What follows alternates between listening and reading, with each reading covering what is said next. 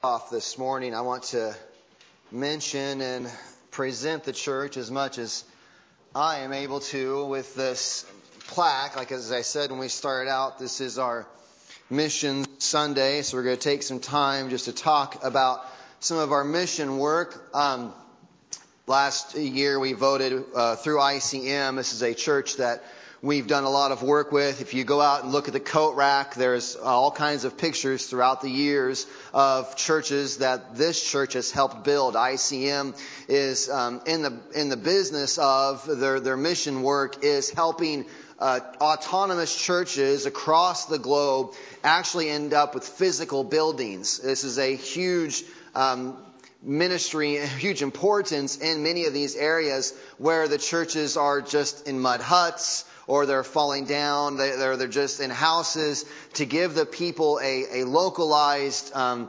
presence in the community is huge. And it, you would be surprised in different cultures. We'd have churches on every corner, but in places where none of the houses are very well built, to have a building that is actually a high quality, they have architects that work on um, good, plans for these buildings, and um, all of the finances that we that you give that the church gives to ICM goes towards materials and the congregation is responsible for following the plans and building the building on their own. So this is Brapo Church. We just got this one a few months ago. They finally they got their building finished. We gave this is Brapo in Thailand.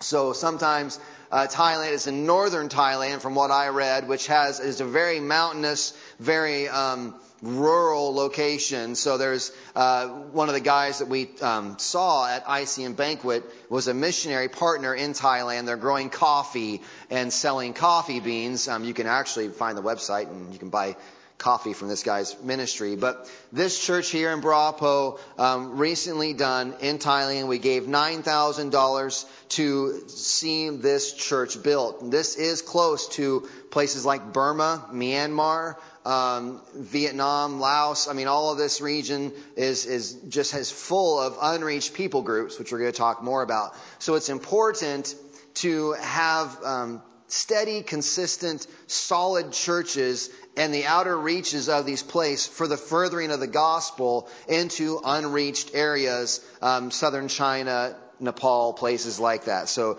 this is for the church. We'll get this poet out there for the Brapo church in Thailand. And by way of report, the other church we helped build was Tom Heap in, um, or that's how I say it, Tom Heap in Vietnam. They are doing well. They're actually, they've uh, added, they've had 12 salvations according to the report from January to June of 2018 and they have three new members at their church. They haven't yet planted a daughter church. This is again is in northern Vietnam. So this is, there is there are many unreached peoples in the northern end of Vietnam up into southern China. Uh, very important strategic place for, for Christian churches to be established. So that this is the building we helped build. That picture is up there already, I believe. But they are continuing their work. And by way of just announcement and to draw your attention, things to be praying for, um, this past week at the board meeting, we took on two new projects. One of them is through ICM as well, which is uh, this Cana, that's how I'm going to say that. Anybody knows Spanish, they could correct me. C A N A and an A with a wiggly over the top. I don't know what that means. Huh? Cana? Yeah, that's okay. That's what Tony says. There it is. Uh, in, in Brazil. And this, this church uh, needed $16,000 and, and they needed 5,000 more to finish their building. This is an area population of 11,000 people. They have 100 people in their church with no building to meet in. So we, we, we voted to give them the additional $5,000 to finish their building. Brazil is huge. Get out your globe and look at the size and the scope and the reach of Brazil. It is, it is huge. We, so we we have taken on this project, be praying for the people there in Brazil. And another uh, project that we have taken up is with uh, a church in Indonesia in Watu Sigar I don't know. That's how I say it. Close to uh, in Indonesia, and I'd asked Vera um, quite a while ago if she knew of Indonesia. Again, if you pay attention to our unreached people groups during the week, Indonesia is one of those places that has a lot of unreached peoples in it. And so I just asked her if she knew of any, had connections through her churches of of, of congregations we could partner with, and this place in Watu Sigar has, is the only Protestant church in its region. It's fascinating to look into it and to get Google Maps out. You know, if you've played around with Google Maps, you can really zero in and see where all the Starbucks and all the Targets are. Well, they, they aren't at this place, but what you'll find is a diverse there's, there's mosques, there's temples, there's, there's all sorts of, uh, of religious meeting places, and this is the lone Protestant church in the region, and their building has is been up for many years and is falling in, and they needed help uh, fixing their build. Not these people. Watu Sigar um, in Indonesia. And So we sent money to them or are sending money to them as well to help them finish, get their roof back on, to be a, a steady Christian presence there in Indonesia. So we're engaged in a lot of works uh, on, on the front lines, I feel like, of, of the missions work as much as we're able to here in South, here in Southern Iowa. So just take a few minutes here with me, why don't you? We're going to pray for these projects that we have, uh, have been working on. Father, we rejoice at the opportunity. We, I confess, we are so uh, wealthy here in America. We live in, it is freezing cold outside, and here we sit hot. Um, we, we have just an abundance of, of wealth, God. We are so comfortable and cozy here in southern Iowa. And so I rejoice at the opportunity that we have, the privilege that we have with the wealth that you have given us to bless other places and places that do not have the resources that we have so that the name of Jesus Christ can be furthered. So, Father, we, we pray for this Brapo church in Thailand. We pray for the Tom Heap church in Vietnam. We pray for the Cana uh, church in Brazil. We pray for the church in Indonesia in Watu Sigar. God, we, we pray for these congregations, God, that you would strengthen them, that you would encourage them, that you would increase their joy in the gospel, Father, that you would bring in good teaching and good doctrine into these places, that they can raise up and they could grow and become healthy churches that are reaching their community with the only news that really satisfies, the only news that really matters in the end result, that they would reach their communities with the good news of Jesus Christ. So, Father, strengthen those congregations. We pray that as we send our money out, that God, it would be well used and go to further the gospel for the benefit of those who would hear it. And God, for the glory of your name across the globe. So, Father, we lift up all these projects to you. Most importantly, we lift up the people involved in these projects to you. That, Father, you would do a work in their hearts, increasing their joy in you. We pray these things in Jesus' name. Amen. Now, get your Bible out. Matthew chapter 28. We got a few texts, just three texts off the start to look at. And again, this is going to be a little different this morning. We're not going to necessarily exposit, exegete these verses, but um, show what they're what they're really talking about and their relationship to mission. So this is Matthew chapter 28. This is page 992 or 993 of your Pew Bible. Matthew chapter 28, we'll start in verse 18. Jesus came and said to them, All authority in heaven and on earth has been given to me. Go therefore and make disciples of all nations, baptizing them in the name of the Father and of the Son and of the Holy Spirit, teaching them to observe all that I have commanded you. And behold, I am with you always to the end of the age. Verse 19, go therefore and make disciples of all nations. That's a, that's a certain word we're going to emphasize. Flip back a few chapters into chapter 24. Look at chapter 24 and I think verse 14. Matthew chapter 24 verse 14. This is Jesus speaking about what's going to come for, for his disciples. Verse 14, and this gospel of the kingdom will be proclaimed throughout the whole world as a testimony to all nations, and then the end will come. Lastly, go to the middle here in Isaiah chapter 56. Isaiah 56. That's uh, page 732 in your Pew Bible. Jesus quotes this in Mark chapter 11, but I want you to see Isaiah's original context. This is not something God's just been about in the New Testament. This is something God's been working at all along. Isaiah 56 verses 6 through 7. And the foreigners who join themselves to the Lord to minister to him, to love the name of the Lord and to be his servants, everyone who keeps the Sabbath and does not profane it and holds fast to my covenant, these I will bring to my holy mountain and make them joyful in my house of prayer. Their burnt offerings and their sacrifices will be accepted on my altar. Here's what Jesus quotes. For my house shall be called a house of prayer for all peoples. My house shall be called a house of prayer for all peoples. We just finished a, oh, I should do this. The grass withers, the flower fades. Word of our God stands forever. I almost had a Sunday where I didn't say that. That wouldn't have been good.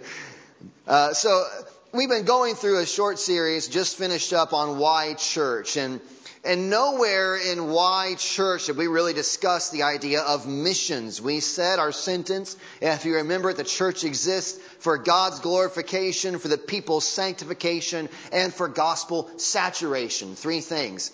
Glorification, sanctification, saturation. Why the church exists. Missions wasn't specifically mentioned.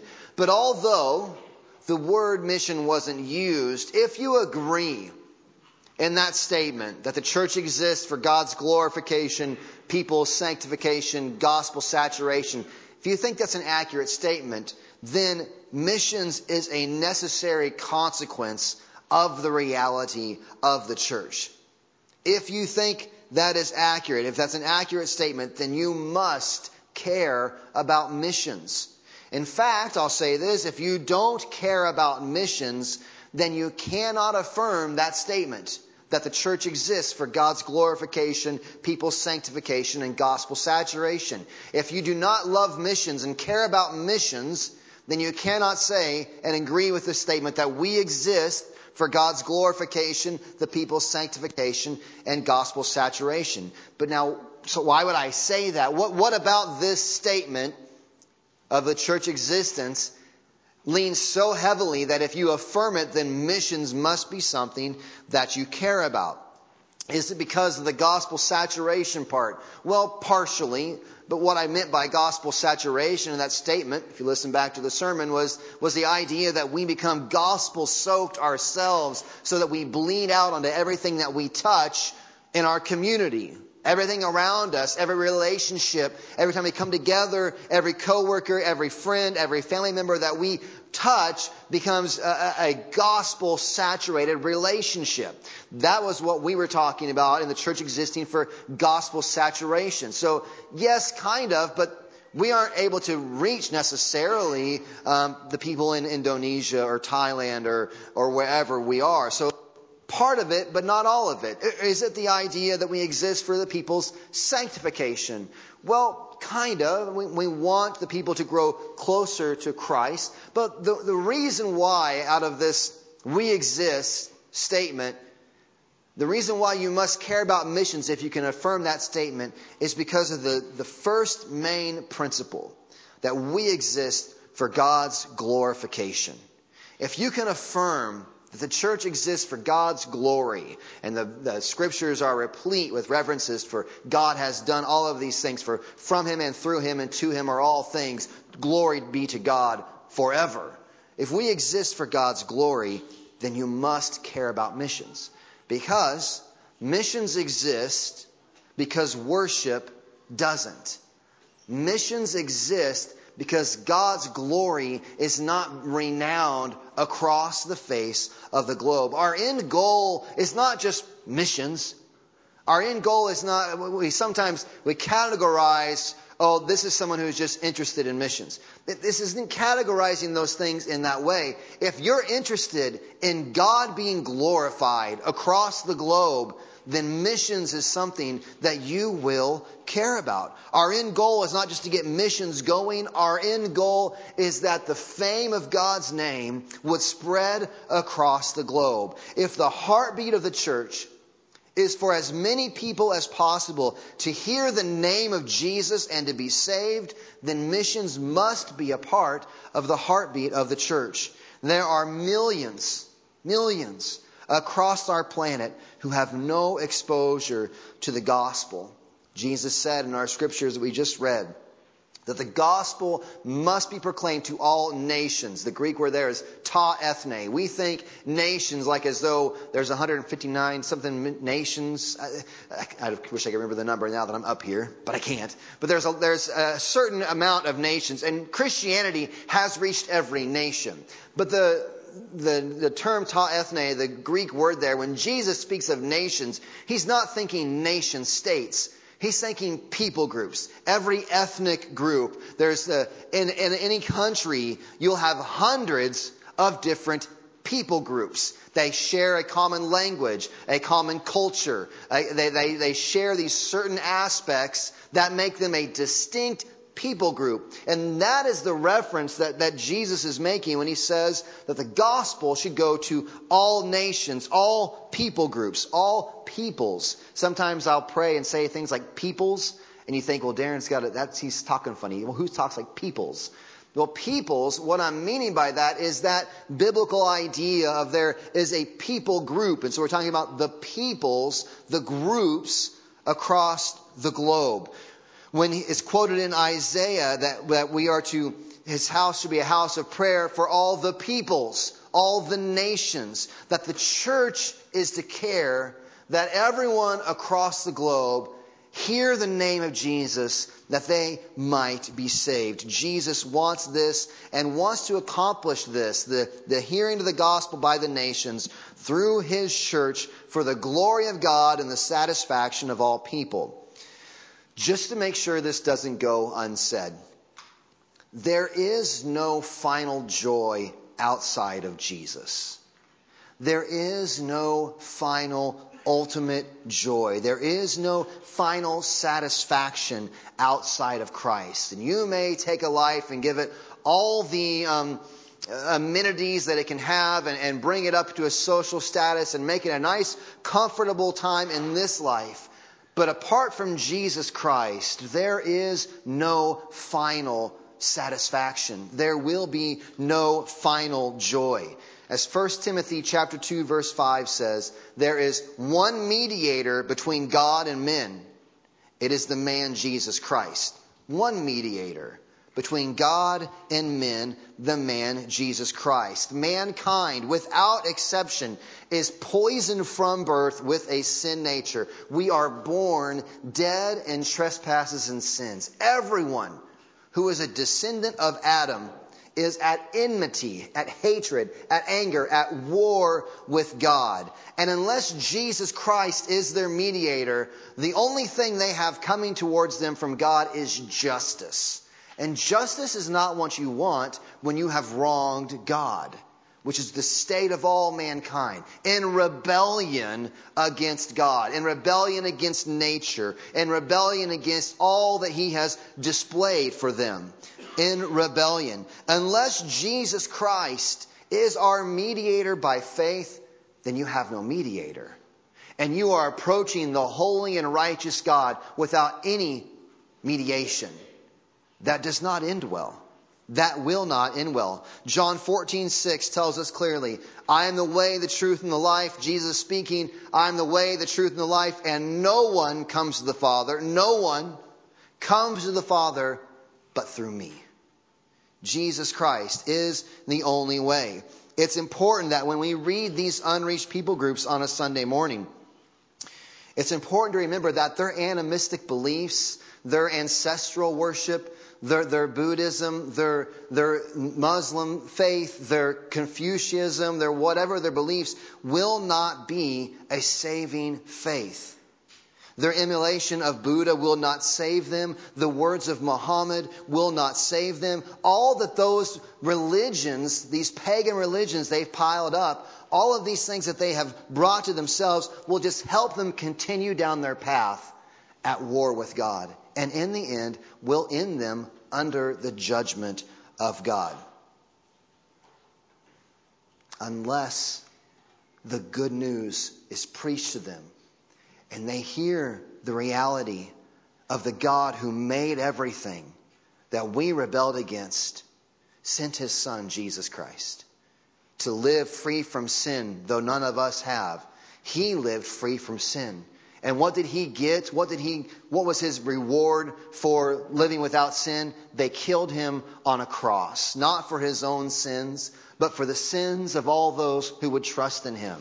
So whatever people group you are from, Indonesia, Thailand, Laos, Vietnam, Southern China, Nepal, Iran, no matter wherever you are, Jesus Christ's cross is sufficient to pay the penalty for your sin. He can become your mediator. And unless they hear that gospel and believe, Unless the good news of the gospel reaches their ears and repentance and faith has worked in their hearts, they will remain under God's wrath. Worship is not happening. Blasphemy and idolatry is. So, if we care that God be glorified, then we must care about missions. We must realize we have the best news in all the world. How are they going to be released from their bondage to sin? We know the message they need to hear. It's not a message of get your life straight and work yourself up to please God. It is God has come down that he might rescue you and bring you to himself. Knowing all of this, the greatness of the message and the gravity of the situation, we must care about missions. And surely we're doing a good job at this, right? We're doing a good job at this, right? And the answer is no, we are not. Statistics, a couple of questions, two questions for you. First question is, do you, if, if you're going to give a survey, do you have access to Christian witness? Is there a church nearby? Do you have a coworker who might be a Christian, a family member, someone nearby that is a Christian? Second question, are you a Christian? And if you can say bo- yes to both of those questions, yes, I have access to a Christian witness, and yes, I am a Christian. If you can say yes to both of those, you are a part of one third of the population of the world, seven billion plus of us. If you can answer yes to both of those, you're part of the world we call World C. You have access to Christianity. You're around, you're in a Christian kind of culture, Christian-ish culture. That's World C. 33% of the world's population lives in World C. If you have access to Christian witness, there's a church in a, in a town nearby or some way for you to access uh, someone you know so and so who knows so and so. They claim to be a Christian, but, but your, your culture is not Christian. That puts you in world B.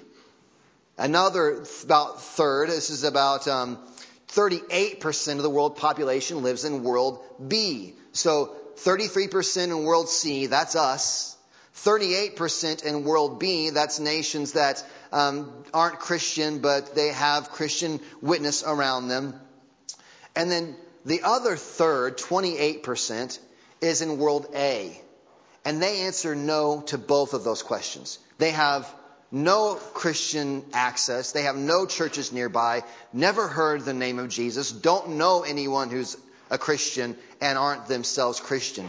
28%, one out of every four of the world's population lives in World A. And so just to give us a snapshot of what World A looks like, I've got a video from a missionary in Papua New Guinea that I want to share with you. This is what World A looks like. If we can get it playing.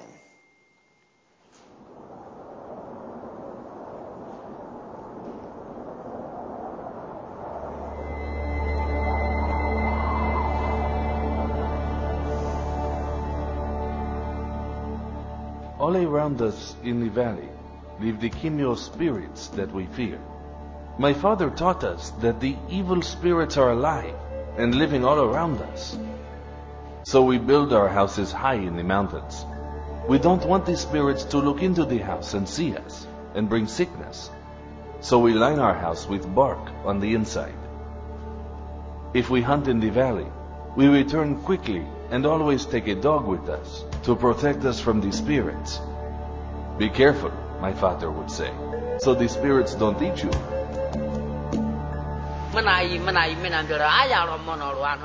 We didn't understand the reason for death, and so we lived in fear. My father, Alimbu, killed many people that he thought had evil spirits living in them. He believed that these people were the cause of the sickness and death, and so he killed them. I followed the same dark trail.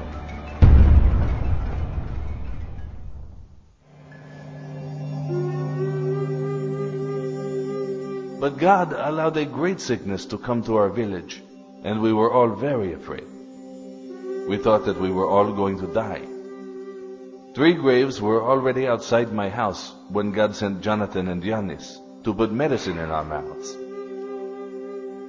To our surprise, we were soon able to sit up and look around.